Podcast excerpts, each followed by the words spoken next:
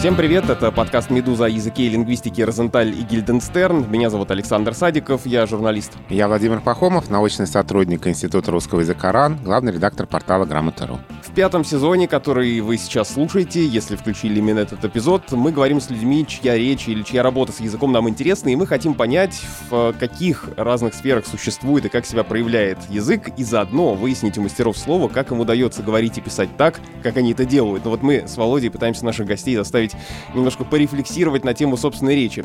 Сегодня у нас в гостях астрофизик, профессор РАН Сергей Попов. Сергей, здравствуйте. Здравствуйте. Здравствуйте.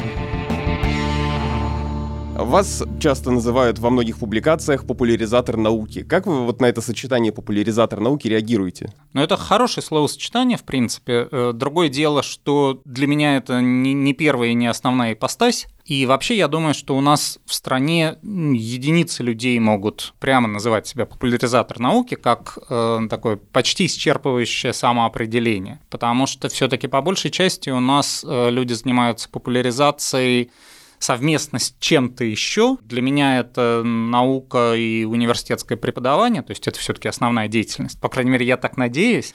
Так у меня в трудовой книжке написано. А популяризация это нечто такое вторичное, побочное, пусть и занимающее много времени. Не как у спортсменов-любителей в Советском Союзе, когда он там токарь пятого разряда, а на самом деле заслуженный мастер спорта. Но, в принципе, хорошее словосочетание. Как раз большая проблема, э, мы можем отдельно, мне даже интересно с вами обсудить, может быть, вы другое слово предложите, с э, просветителями и просветительской деятельностью, потому что вот э, в связи с известными поправками, когда мы обсуждали материал в Nature, там реально журналист не английский, но неважно, мы все на английском обсуждали, конечно, придумать перевод слова просветитель и просветительская деятельность так, чтобы это не выглядело каким-то пафосным анахронизмом на английском языке, в общем-то, не получается.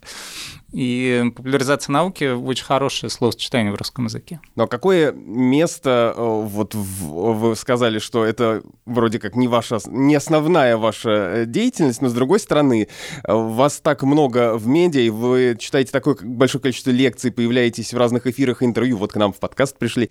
То есть где граница вот этого, там, 50% времени вы занимаетесь популяризацией, 50% собственно наукой? Или как? Как это вот вы в своем графике, в своей своей голове это структурируете? Ну, давайте я не то что каминг сделаю, но у меня нет дачи, машины, собаки, и даже аквариумных рыбок я не держу. Э, в этом смысле, э, если там любой человек всю деятельность, кроме там своей основной работы, заполнит еще чем-то, то вообще говоря, это очень много времени. И в этом смысле, ну, у меня, я не знаю, там действительно мощные пересечения есть, в первую очередь популяризаторской и преподавательской деятельности. Но я думаю, что когда-то популяризация организаторская деятельность до трети времени могла занимать, такого производительного. Сейчас я пытаюсь сделать это гораздо меньше. Я перестал ездить с лекциями по стране фактически, ну и вообще чаще отказываю на предложение прочесть лекции, чем соглашаюсь. А как к популяризации науки относятся ваши коллеги? Потому что все-таки, по моим наблюдениям, не все ученые считают это занятием достойным ученого, потому что, ну что там, рассказывать, что Земля не плоская, это вроде как не очень достойно.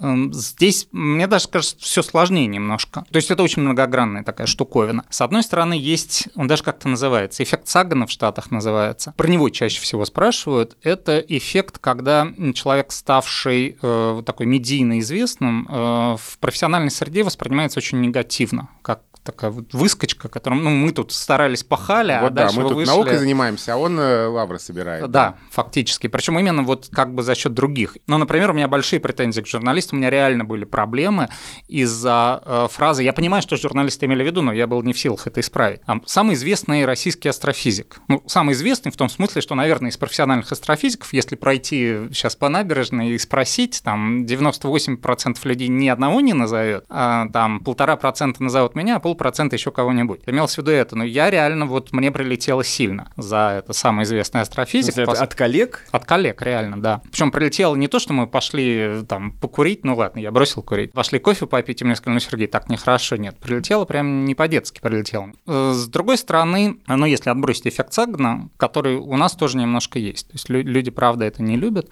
иногда. Иногда бывает в обратную сторону, конечно. То есть все таки такая известность, но она что-то добавляет, какие-то именно бонусы дополнительные, а, где-то это может срабатывать, особенно если это какие-то такие, ну, условно, представительские функции. То есть, наверное, действительно, я по крайней мере, более живо говорю, чем большая часть коллег, и там какой-нибудь доклад могут поручить мне читать, просто потому что язык лучше подвешен, а не потому что умней. Ну а так коллеги, правда, не очень любят тратить на это время, потому что, э, естественно, людям, ну просто, может быть, не близка эта деятельность, да? Э, там кому-то нравится в пинг-понг играть, а кому-то не нравится. И, как правило, не нравится тем, у кого не получается, кого раздражает стукающий звук шарика и еще что-нибудь такое, кто не любит проигрывать. Э, вот, это раз. А во-вторых, у нас, возвращаясь к первому вопросу про популяризаторов, у нас все-таки трудно это сделать карьерой в смысле популяризатора, а в смысле науки очень слаба обратная связь.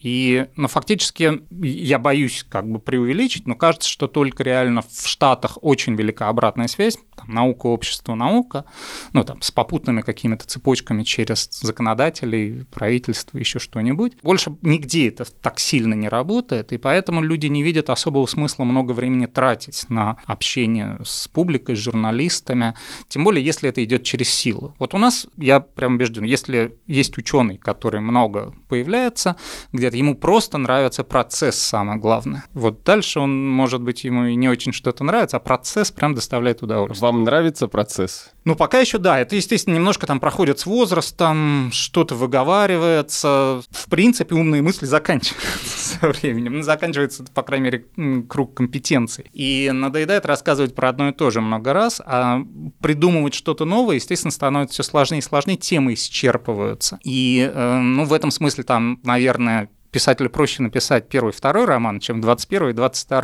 Но, с другой стороны, ведь меняется аудитория, и подрастают новые поколения, которые тоже могут посмотреть фильм про плоскую землю, и которым тоже нужно рассказать, как на самом деле все устроено. О, вот, да. А смотрите, хороший вопрос. В смысле, он дает мне повод поговорить о чем-нибудь. Популяризация должна быть очень разная. Я ну, во-первых, прям вот детям я избегаю рассказывать. Не то, что я никогда не рассказывал, но это не мое, это отдельная вещь. И рассказывать людям про то, что Земля не плоская, это, ну, ну, я, это условно, конечно. Ну, сказал, я, да. я, тем не менее, но мы же не можем представить условно, что там вышел бы э, Залезняк и сказал, ну, там, жиши, пиши с буквы «и». Это, ну, странно немножко. Хотя это надо выходить и рассказывать, но просто какие-то другие люди должны это делать. Поэтому здесь я, я не думаю, что это какая-то мотивация. А так поколение приходит новое. Как я знаю уже поколение людей, не видевших теорию Большого Взрыва, потому что это старый сериал, что меня, конечно, шокирует. Но, а правда, там, условно, если им 17 лет, 3 года назад э, они еще не смотрели, им было рано, а теперь он для них уже старый. Они вот уже есть, а сериал уже не выходит. Так что, да, публика меняется, но меня это как-то, я бы не сказал, что мотивирует. А главное, что, ну, опять-таки, есть разные популяризаторы, но вот я настаиваю, что я отношусь к тем, кому это нравится, и я не чувствую никакого там чувства долга, я просыпаюсь и думаю, что вот, мне нужно поделиться с миром чем-то. Если мне захочется, я поделюсь, не захочется, мир как-то и так устоит, я подозреваю подозреваю. Давайте поговорим про, собственно, про язык э, популяризации науки. Ну, то есть вам же, э, по сути, приходится все время что-то объяснять, разжевывать, растолковывать. То есть как часто и вообще есть ли такое, что вам приходится как бы переводить с научного на нормальный человеческий язык, и вы все время как-то переключаетесь и лавируете между тем, что вот это я могу с коллегами вот такими словами поговорить, а вот этой аудитории я должен теперь вот это разжевать на таких-то примерах? Ну вот здесь, наверное, второй каминг-аут. Я не хочу других коллег, занимающихся популяризацией, задеть, обсудить, но мне кажется, что у меня получается рассказывать немножко лучше, чем у многих коллег, потому что я глупее, чем они. Мне нужно самому себе уложить это в голове в простых терминах. Когда это мне удается, я очень радуюсь. И, будучи экстравертом, просто, значит, бегу поделиться этим. Э, ну, плюс, как там, поглаживание ответное тоже приятно. И коллеги, которым, ну, сразу все понятно, у них не возникает такой штуки. Они студентам объяснить не могут, они и коллеги объяснить не могут. То есть у нас э, была там серия такая работа с э, замечательным коллегой. Он предлагает еще, у меня времени нет, к сожалению. Он очень сильный теоретик, мы написали статьи разного уровня, то есть и такие вот объясняющие методологические физические журналы, и популярные. Но когда мы начинали, я полгода пытался понять, что мне говорит. Э, хотя это, ну, не совсем моя область, но близкая область. И, а потом, когда, значит, я понял, прямо у меня такое просветление было, э, мне это очень понравилось, это хорошо. Но мне кажется, все таки довольно редко я специально думаю, как бы мне объяснить другим. То есть я все таки пытаюсь объяснить себе уложить у себя как-то, ну а потом это У экстравертов это выпадает в соцсети все или там еще куда-нибудь. Но вы когда общаетесь вот с какой-то широкой аудиторией, допустим, на лекции или там еще где-то, вы, вы думаете, что вот сейчас я скажу вот этот термин, наверное, здесь люди его могут не понять, я его буду пояснять, или вы там переспрашиваете, а вот вы понимаете, о чем я говорю, как это происходит? Ну, бывает две основные моды, да. Первая, она более приятная, это такие совсем чистые экспромты. Это как бы здорово. То есть мне нравится думать по ходу. Не всегда получается хорошо, потом люди пишут комментарии хорошие в YouTube, когда они там обращают внимание на ошибки, неточности какие-то, неправомерные аналогии. Это все очень здорово, я пытаюсь запоминать, я как бы им признателен. Буквально вчера там очередной раз мне писали, действительно, я как-то в полемическом задоре не, не очень правильную вещь сказал, такое бывает. Но, соответственно, вот мне нравится придумывать на ходу, э, а дальше это запоминается. То есть дальше это как вставляется, и я думаю, что если человек про что-то похожее слушает не первую лекцию, его может даже раздражать, потому что там какие-то шутки, ходы повторяются. Ну, так бывает всегда.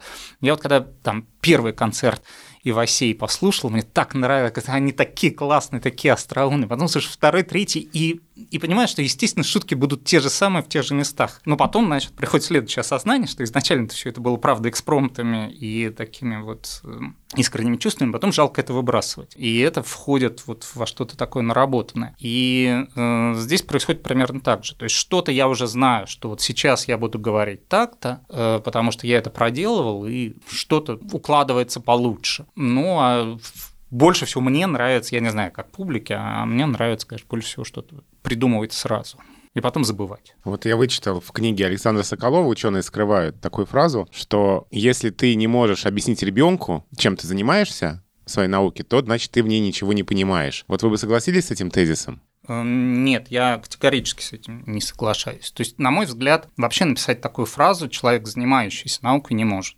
Потому что если долго серьезно заниматься наукой, вы прекрасно понимаете, что правда есть вещи, которые фактически коллеги невозможно объяснить просто так сразу. Это понадобится много времени. Поэтому можно, естественно, там запутать как угодно, но мне всегда вспоминается замечательный такой, он даже не анекдот, история. Вот на там, сайте анекдот.ру, который в пору моей молодости был безумно, самый, самый популярный сайт Рунета когда-то, да, там были правдивые истории. Там была замечательная история. Человек, значит, как из непростой семьи, в смысле там папа, мама или из МИФИ, или еще откуда-то, и с детства они так с ребенком и относились. И вот я не помню, значит, со слов мамы, э, едем в троллейбусе, и я говорю, мама, а почему у троллейбусов рожки, а автобусов нет? И мама начинает что-то объяснять, разницу между электродвигателем и двигателем внутреннего сгорания. Вот, и какая-то, значит, дама сердобольная. Что вы ребенку говорите, мальчик? В автобусах ездят белочки, у них ушки такие маленькие, а в троллейбусах ездят зайчики, у них ушки длинные. Мама говорит, ты так поднимаешь голову, смотришь, не, говоришь, тетя, ты дура? Вот в этом смысле так не надо объяснять детям. И э, я не думаю, что э, можно там адекватно объяснить детям, чем занимается, серьезно, чем занимается там большая часть физиков, теоретиков, математиков, да, в общем, очень много людей. Иначе это будет слишком общее. Э, и там любой человек, занимающийся фундаментальной медициной, объяснит ребенку, что он придумывает, как сделать так, чтобы люди были здоровыми. Ну, это объяснение ни о чем. Но вот вы говорите, что вы не работаете на детскую аудиторию, но вот все равно, вот если мы оттолкнемся от этого вопроса, который Володя сейчас обозначил, но вот если вас спросить, э, если вас там ребенок спрашивает, чем вы занимаетесь, вот что вы ему скажете? Ну, зависит от того, сколько у меня времени. Если пара часов, э, то тогда... Ну, наверное, я скажу, что есть такие очень интересные объекты в космосе, я уже исхожу из того, что ребенок знает, что такое космос. Есть такие интересные тела, нейтронные звезды, там все очень сильно сжато, эм, а когда все сжато, все становится очень интересным, очень концентрированным. И я пытаюсь понять, почему они такие, что с ними происходит, как они живут, как они изменяются и как мы их можем видеть. Но это объяснение, конечно, не по сути. Но смотрите, вот то, как вы сейчас описали, можно ли считать, что это, ну, некое упрощение? И где э, вот в вашей э, работе, где в момент вот этой популяризации, где граница этого упрощения? Что можно вот совсем вот как-то утрировать и на пальцах объяснить, а что все-таки приходится как-то более подробно и глубоко разжевывать? Эм, ну, вот здесь очередной раз, наверное, мне надо покаяться в неком смысле. Но, повторюсь, я думаю, что это многим отечественным популяризатором свойств. Мы занимаемся этим, потому что нам так нравится. И поэтому мы делаем все максимально так, как нам нравится. Поэтому, кстати, жутко не любим редакторов, еще там кого-то, кто приходит и что-то начинает нам объяснять, чтобы нам хорошо объяснить, сделать, написать, рассказать, как это сделать. Потому что это такое хобби. В этом смысле я не сильно рефлексирую на все эти темы. То есть, правда, вот э, ко мне приходит мотив, я подбираю слова. Вот э, и все. Это отличается от э, условно книжек Хокинга, да, поскольку каждая книжка Хокинга это, это большой проект, над которым работают, там, я думаю, в итоге десятки людей. Но у нас просто никто не может так работать там не тот объем рынка, не, не то все, поэтому я все-таки так не заморачиваюсь. Но если кому-то непонятно, ну и ладно, это, что называется, их проблема. Поэтому я скорее стараюсь, э, рассказывая, как раз не говорить неправильных вещей, ну, по крайней мере, путаюсь. То есть, вы понимаете, есть э, там есть разные ошибки, да, можно перепутать, рассказывая об истории рок-музыки, цвет волос Пола Маккартни. Э, это не страшная ошибка, да. Хуже сказать, что, там, что он правша играл на саксофоне. Вот это уже какая-то катастрофа катастрофа начинается. И вторая важная вещь – это э, давать ссылки на источники информации дополнительные, там, или углубляющие, или расширяющие, неважно. То есть вообще все таки мне кажется, что популяризация, ну, это очень такое многоплановое занятие, да. Э, естественно, 90% людей, которые что-то читают, ну, там, я что-то читаю, я много нонфикшн читаю по биологии, да, вовсе не обязательно я побегу дальше по ссылкам что-то там смотреть, но могу и побежать. Я вот выбрал, тем не менее, свою нишу, я вот там что-то читаю. Кому-то нравятся другого типа книжки, рассказки. Я вот отношусь к тем, правда, я беру две книжки там, с, идентичными названиями. Я быстро только могу взглянуть на об авторе. И вот про одного будет написано известный научный журналист, а про другого будет там написано, не знаю, профессор Гарварда. Я просто возьму вторую книжку сразу. И я буду уверен, что язык больше мне подходит. То есть человек пишет для такого читателя, как я, скорее всего. Бывает тоже по-разному, конечно. Вот. Ну, в общем, я не сильно печалюсь по поводу там разжевывания чего-то. И скорее это то, что там как-то разжевывается, отражает именно мои личные предпочтения. А для кого пишете вы? И здесь я хочу со стола взять красивую оранжевую книгу, которую я с собой принес. «Вселенная» называется. Краткий путеводитель по пространству и времени, которую э, вы написали. И когда я был у вас на лекциях и потом э, там смотрел какие-то, допустим, из них в интернете еще, и мне всегда казалось, что ваши лекции, ну, это такой, условно говоря, рок-н-ролл. Все очень понятно, все наглядно, очень увлекательно. И э, я почему-то взял эту книгу и думал, что меня так же легко дастся. Но потом я понял, что она немножко по-другому построена и по-другому написана. То есть если там был рок-н-ролл, то здесь, ну, скорее академическая музыка. Но при этом это все-таки не научная э, книга, а научно-популярная. Вот как вы здесь разделяете для себя это? Вот книга это для кого тогда получается? Или для кого лекция? Ну, действительно, у меня три книги, они все совершенно разные, все совершенно по-разному написаны для разных людей. Первая, которая самая тоненькая, суперобъекта, она действительно по лекциям. Ну, а дальше, как обычно, действительно, нельзя сделать делать что-то, что будет нравиться всем, там люди начинают э, говорить, что слишком как в лекции, слишком разговорно, и, значит, кому-то суперобъекты этим не нравятся, кому-то, наоборот, нравится тем, что похоже на лекции. Эта книжка писалась совсем по-другому. Сейчас, как вы знаете, э, вот в этом году должен открыться Политехнический музей, и я куратор э, раздела «Космос». И каждый куратор должен был написать такое большое описание раздела. И э, вообще говоря, должен был быть документ для служебного пользования вот объемом там 500 страниц. Я сказал, ребята, я, мне религия запрещает написать такой объем для служебного пользования, я не могу. Поэтому э, я буду писать книгу. Она должна была быть без формул, без картинок, ну, потому что описание этого требовало. Какие-то картинки мы туда вставили, конечно, но совсем немножко. И поэтому возникла задача, мы долго работали, то есть вот команда работала над содержанием, скажем так, то есть именно вот списком, пунктами, да. По крайней мере, работала в том смысле, что я отстаивал, почему я хочу именно такое содержание, но иногда критика была разумная, и я к ней прислушивался. После этого я это наполнил, и это действительно такое вот э, достаточно техническое изложение, описание.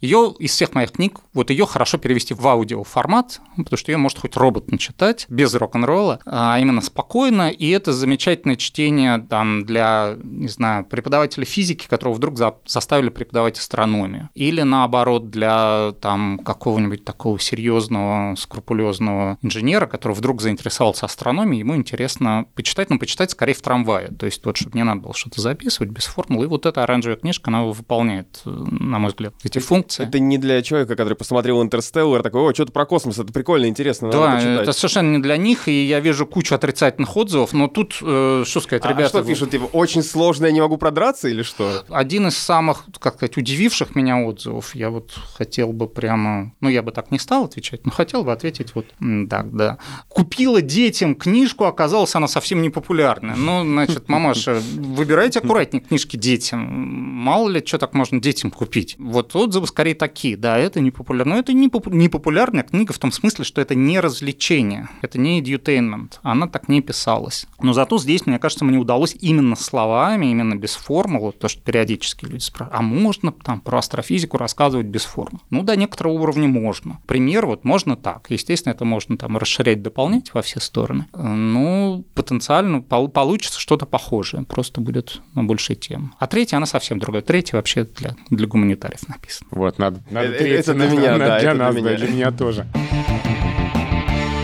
А мне бы хотелось вернуться к публичным выступлениям, к лекциям.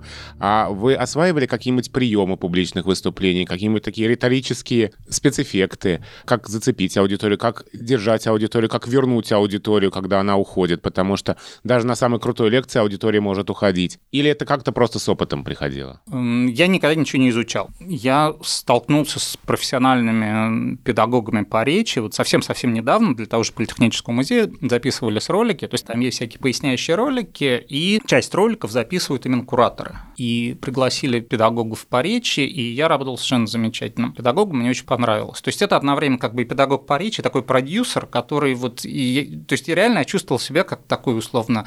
Эм, шли люди по переходу и смотрят, вот человек дудит на саксофоне, очень хорошо взял, а дальше продюсер в студии звукозаписи объясняет, вот почему тут надо дудить чуть не так. И, в принципе, я очень болезненно реагирую на то, когда мне начинают объяснять, как мне надо надо говорить. Вот здесь я был прям сто процентов благодарен всю дорогу, и э, это было здорово. Но вообще нет никогда...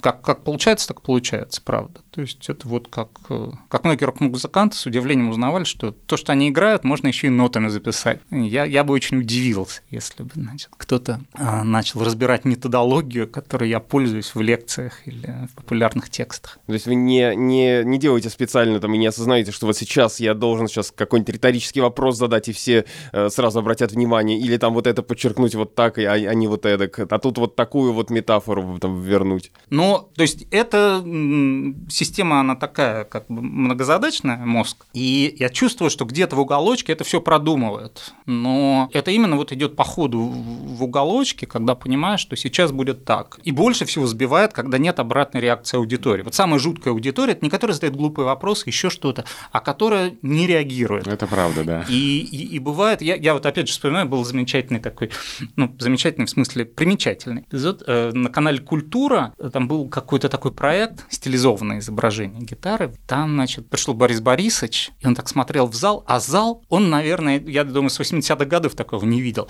То есть вот какие-то люди сидят в перемешку, такие комсорги и заучи школ. То есть вот там дамы такие 50-летние с такими этими вавилонами на голове, какие-то молодые люди в костюмах. Он так спел, а смотрит на них и говорит, что же еще-то вам спеть? Вот. И с такой аудиторией работать невозможно. То есть она выматывает изнутри полностью. Ты впрыскиваешь себе адреналин там из всех желез, которые даже уже не в состоянии его производить, и это тяжело. А там, где аудитория хорошо реагирует, там все здорово. Недавно мы с Эмилем Ахмедовым беседовали, и благодаря аудитории, такой вот небольшой по пандемийным причинам. Но очень здорово все получилось, мне кажется. С этой точки зрения самая жуткая вещь, которой я занимался, это э, когда лекции, скажем, для радиопроектов начитываются в студии, ну, бывают студии такие озвучки. Это такая комнатка размером с туалет, э, с вот этими странными стенами, э, как в психбольнице, хочется сказать. И вот все перед тобой микрофон, такой полумрак и тишина, mm-hmm. которая жутко давит. И ты говоришь действительно как сам с собой. Смотрите, но вот э, если говорить про лекции, которые только в аудиоформате существуют, а вообще тяжело рассказывать про космос в аудио? Ничего же показать нельзя. Тяжело, да. Но, опять-таки, в принципе, можно. Вот это как оранжевая книжка. Без картинок и без формул. Если постараться, то можно все таки Ну и как завещал нам Шелдон Купер, я буду использовать самый мощный видеопроцессор для своего воображения. Поэтому, в принципе, это помогает. Как раз отталкиваясь от вашей фразы, что самая ужасная аудитория, которая не реагирует. Я просто вспомнил одну из своих лекций в Зуме в прошлом году, когда я примерно час, может быть, 15, час 20 говорил, и вообще без обратной связи. И я не понимаю, вообще меня кто-нибудь слушает или нет. Я спросил люди, ну напишите мне хоть что-нибудь, вы меня слушаете, есть ли у вас вопросы, может быть, какие-нибудь комментарии. И пара человек написал, да все прекрасно, мы слушаем, нам нравится. Да, это важно. То есть важно, чтобы хоть что-то приходило, вот, чтобы понять, что действительно не, не отключился интернет, например, пока говоришь. Это важно. Ну а дальше, в принципе, можно немножко додумать себе аудиторию, Потому что просто читая лекции, я, например, э, не могу совершенно пользоваться приемом, да вы и в студии это сейчас замечаете, я не могу пользоваться этим приемом, выбрать там себе зрителя в аудитории, читать ему глаза в глаза. Да. Я не могу так. Я буду отводить взгляд, блуждать им по аудитории. Э, мне очень тяжело э, рассказывать ну, по крайней мере, читать лекции вот глаза в глаза. Это сложнее. Вот мы с вами все это время, в общем, говорим про вашу просветительскую деятельность, да? Это сочетание я еще раз хочу вспомнить. Но вот каковы, на ваш взгляд, можно ли как-то оценить ее результаты? Ну, то есть, э, условно говоря, пресловутую теорию плоской Земли, которую мы 10 раз уже вспоминали, вот можно ли сказать, что вот благодаря вашей деятельности там стало меньше людей, которые верят в какие-то мифы, например? Или просто стало больше людей, которые что-то понимают? И возможно ли, в принципе, это как-то оценить? Оценить, конечно, трудно. Хотя ну да, давайте до, до прямой численной оценки я, да, сейчас дойду. То есть я вам в, граммах скажу, сколько вешать. Но эффект действительно оценить трудно. Я не противник борьбы против чего-то, потому что я не люблю бороться против чего-то, в частности, против борьбы против чего-то. Поэтому я э, просто скептически отношусь к подходу, э, что нужно как-то очень бороться с чем-то плохим. И иногда это бывает здорово. Вот да, давайте вернемся в гуманитарную область. Вот был замечательный Александр Иванов вокруг смеха да, который как бы писал такие стихи пародии на плохие стихи. Это замечательная по-своему деятельность, а с другой стороны, ну, я и не вспомню, кстати, ну, в 20 веке другого человека, который бы успешно этим занимался. А многим Александр Иванов не нравится. То есть хочется, чтобы было больше хороших стихов, пишите хорошие стихи. Или там, ну, не можете писать стихи, можно еще много чего делать. Писать о хороших поэтах, ну, много чего можно делать. И здесь, мне кажется, так же. То есть э, все таки важнее рассказывать некую позитивную программу. А если уж разбирать заблуждения, то заблуждения действительно глубокие какие-то. Вот не, не то, что Земля плоская, потому что ну, я все равно не думаю, что кто-то серьезно думает, что Земля плоская. А если он Нет, думает ну, серьезно, вот кто-то кто-то серьезно и думает. Нет, если кто-то серьезно, то это все равно уже не лечится. Ну да. Э, это, да. понимаете, это как с астрологией. Я, значит, э, продолжаю настаивать на необходимости прямых экспериментов. То есть люди, которые читают гороскоп, по большей части все равно в эти гороскопы серьезно не верят. Но в какой-то ерунде, это знаете, как с черной кошкой. Э, вот я правда знаю много людей, которые обойдут ну, а если вокруг сплошные лужи, ничего они не обойдут. Там плюнут три раза через левый плечо, пойдут и забудут про эту кошку несчастную. Вот. То есть это не какие-то глубокие убеждения, в которых э, надо людей разубеждать. А бывают действительно какие-то глубокие убеждения, такие методологические проблемы у людей. И тогда с этим надо бороться. Но, опять-таки, это лучше делать с какой-то позитивной программой, э, ну, а по ходу объяснить людям, в чем они заблуждались. Такое, ну, часто бывает, собственно, у всех в разных областях. Периодически что-то читаю. А от лингвистики до биологии я, естественно, нахожу примеры того, что ну, я раньше думал совсем по-другому. Тут есть какое-то заблуждение. Но, но с ними не надо бороться специально. Их просто нужно, нужно давать правильную картину, может быть, акцентируя внимание. А вот часто неправильно полагают, что э, а на самом, ну и все, и дальше пошло-поехало. Так что это как бы важнее, чем бороться против. Да, и оценить трудно, но действительно поразительный эффект. Э, я все про эти несчастные поправки э, просветительской деятельности. Да, это поправки к закону об образовании. Да, э, то, что удалось там ну, за 200 тысяч так серьезно уйти подписи на Change.org, это показывает, что большое количество людей вдруг, то есть нет тиражей книг там 200 тысяч научно-популярных. Я с удивлением узнал, что даже Хокинг у нас не продается такими тиражами большими. Тем не менее, да, есть много людей, которым это интересно, и это означает, означает, что у них все-таки складывается в голове какая-то другая картина мира. То есть в итоге я вот противник того, чтобы в школе преподавать логику или философию. Это, это будет кошмар какой-то. Так могут говорить только люди, которые никогда не преподавали в школе. Я вот 8 лет преподавал в школе. Я думаю, я знаю, о чем говорю. Но нужно, чтобы люди, в том числе выпускники школы, умели логически мыслить. Просто не нужно это как отдельный предмет рассказывать. Критическое мышление в обществе это очень важно, чтобы люди могли это делать, но это надо делать не путем э, вбивания в голову каких-то там конструкций, а путем э, достаточно интересного рассказа о каких-то сложных, не знаю, сейчас скажу какое-нибудь слово неприличное, гносеологических а, вещах на, на примере какой-то реальной части там, естественного мира или мира культуры, созданного человеком. Я бы хотел немножко вернуться еще к речи, к словам, к языку, а вот это вот известная, да, формула нам не дано предугадать, как наше слово отзовется, а в том смысле, что мы можем рассказывать о чем-то и думать, что мы объясняем понятно, что все логично, все доходчиво, а бывает, что люди совсем не так воспринимают. И потом э, читаешь какие-то свои, вроде бы свои слова, воспринятые другим человеком, и диву даешься. Я же совсем не то имел в виду. Вот у вас такое бывает? Было ли у вас, что вы что-то рассказывали, а потом обнаруживали, что вас не поняли или поняли совсем не так? Ну, наверное, бывало. Я затруднюсь сейчас вспомнить пример, э, но просто по причине плохой памяти. То есть, безусловно, постоянно бывает, когда э, просто там под лекциями в YouTube люди что-то пишут, и они с чем-то спорят, что якобы я говорил, я с удивлением переслушиваю себя, и все таки я говорил совсем другое. Такое бывает. И иногда это связано именно с тем, что я что-то сказал там походя, как-то не, не очень четко, не очень внятно. Чаще всего считаю, что это или самоочевидно, или несущественно для основного рассказа. И поэтому э, люди как-то домыслили и двинулись дальше. И это, безусловно, бывает с какими-то сложными концепциями, там, со всяким расширением Вселенной, а что же расширяется. Э, наверное, у людей, которые квантовой механики рассказывают, я не рассказываю, но наверняка они с этим э, сталкиваются. Хуже, конечно, когда это просто перевод. Вот классически это большой взрыв, который в оригинале совсем не взрыв, и в английском мире нет проблем с этим. Никто не спрашивает, что же взорвалось, потому mm-hmm. что нет слова explosion. А у нас есть другая еще проблема с переводом. Это вот выживает сильнейший. Ну вот реально, Дарвин же такого не говорил. Там было слово фитост наверняка. А, то есть наиболее приспособленный. Э, и то приспособленный не идеальный перевод фитост. Вот наиболее подходящий, наиболее адаптировавшийся по сути. И это принципиально отличается от сильнейшего. Э, и это все меняет. А куча людей в голове выстраивает целую, значит, какую-то мифологию социал-дарвинизма, исходя из выживает сильнейший. И винят во всем Дарвина, да, как э, полусекретный материальчик. Иисус Христос убивает Чарльза Дарвина за его богохульную теорию.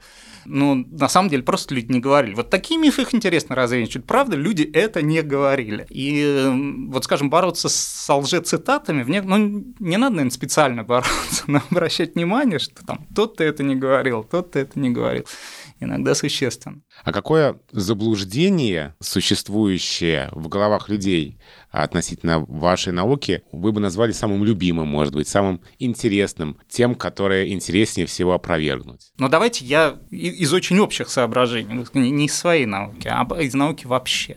Например, мне очень не нравится фраза э, «занятие наукой – это удовлетворение собственного любопытства за государственный счет». Вот это совершенно неправильная точка зрения. То есть я читаю много нонфикшена, и все эти там биологи, которые написали эти книжки, они удовлетворяли мое любопытство – за государственный счет, и его любопытство, и ее любопытство, и всех тех, значит, 100 тысяч человек, кто купил на разных языках эту книжку, они удовлетворяли их любопытство. То есть занятие наукой – это делегирование полномочий по удовлетворению любопытства нашего всеобщего. Там иногда за государственный счет, иногда нет, а делегируем мы его вот тем, кто фитост, никто сильнейший тем, кто лучше подходит к этому занятию. И мне кажется, это существенная эм, штука, потому что, правда, люди эм, систему такого вот, я не знаю, глобальное свойство финансирования науки воспринимают, конечно, совершенно неправильно часто, как это устроено внутри, и вот про это можно рассказывать. Но опять-таки рассказывать не, не э, борясь с мифами, бороться нужно в какой-то в крайнем случае, да, вот можно там бороться с поправками. И то вот бороться с поправками тоже очень интересно, можно возвращаться к смыслу числу слов. Мне, мне очень нравится, я наконец уложил у себя в голове, к слову сказать, популяризировал сам для себя. Мне понравилась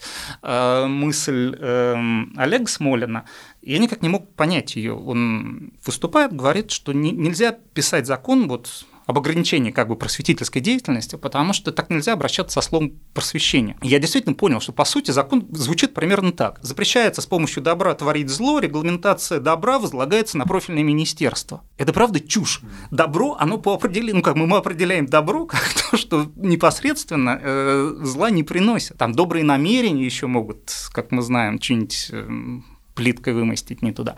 А добро само по себе нет. И э, это как бы довольно существенно, то есть чтобы люди правильно понимали слова, это тоже нужно делать. Да, вот я, собственно, с чего начал. С того, что бороться против уже в каком-то крайнем случае надо, когда там закон подан в парламент, например. Тут вы начинаете бороться против. Ну, а э, так вообще нужно всегда бороться за что-то. И если вы участвуете в какой-то бурной деятельности, но не понимаете за, что вы боретесь, вот тут нужно как-то остановиться и переосмыслить всю прошедшую жизнь в этот момент, потому что с программой против вы в итоге даже добившись победы не, не будете знать, что делать, и еще там Пиру позавидуете. В этом законе, вот в этих поправках, да, там же, я так понимаю, вот это понятие просветительской деятельности, оно как-то очень широко трактуется и не очень э, до конца ясно, что же под нее будет попадать. Вот я не знаю, ваша лекция в YouTube будет считаться такой просветительской деятельностью, к которой кто-то может там э, из органов придраться. Как э, это все может выглядеть? Действительно, определение там жутко всеобщее. Зачем оно такое понадобилось, я не знаю. Определить просветительскую деятельность трудно, потому что, с одной стороны, вот легко определить популяризаторскую деятельность, популяризацию науки. Но это как раз не то, что они хотят регулировать. А в этом широком определении, которое дается, туда и ценностные установки попали. То есть как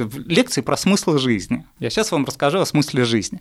Вот это все попадает туда же. И последнее, что меня тут поразило, основной автор закона, он, значит, в своих попытках э, как-то мотивировать свою деятельность договорился до того, сказал, а вот еще была такая организация Аум Синрикё.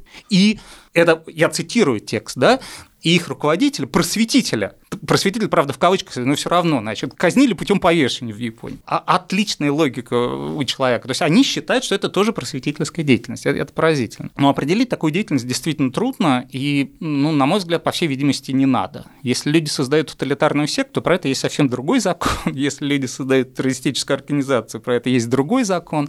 Если там еще что-то не так, э, про это тоже у нас теперь есть много удивительных запрещающих законов. А просветительскую деятельность, конечно, лучше оставить в покое и не, не трогать. Хорошо, что она есть, и многие вещи есть только потому, что их не трогают. Как вот, как это, что исчезает, если ее, его назвать, если это назвать, да, с ответом тишина. Вот э, что исчезает, если начать это жестко регламентировать? Ну, туда много что подходит, в частности, просветительская деятельность. Ну вот когда вы говорили про петицию на Change.org и сказали, что там больше 200 тысяч уже э, подписали ее, но, по правде говоря, на что это на самом деле может повлиять? Ну то есть, э, к мнению ученых, как мне кажется, все равно никто не прислушивается. А смотрите, здесь. да, это важ, важный вопрос. Сейчас еще на РОИ появилась петиция, и, соответственно, у людей примерно примерно такой же вопрос теперь про Роя. Цель не в самой петиции как таковой. То есть вот смотрите, ответ очень простой. Там